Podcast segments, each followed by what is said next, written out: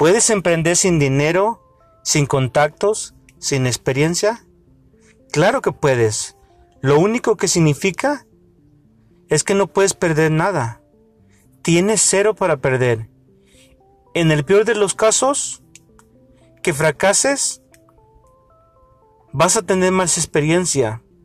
En el mejor de los casos, puedes cambiar el mundo.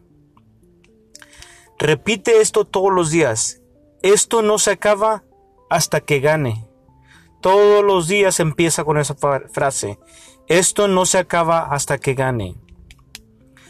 La otra cosa que es importante saber, sí, si es posible que, que elijas tu futuro y el camino que deseas elegir hacia, el, hacia tu vida.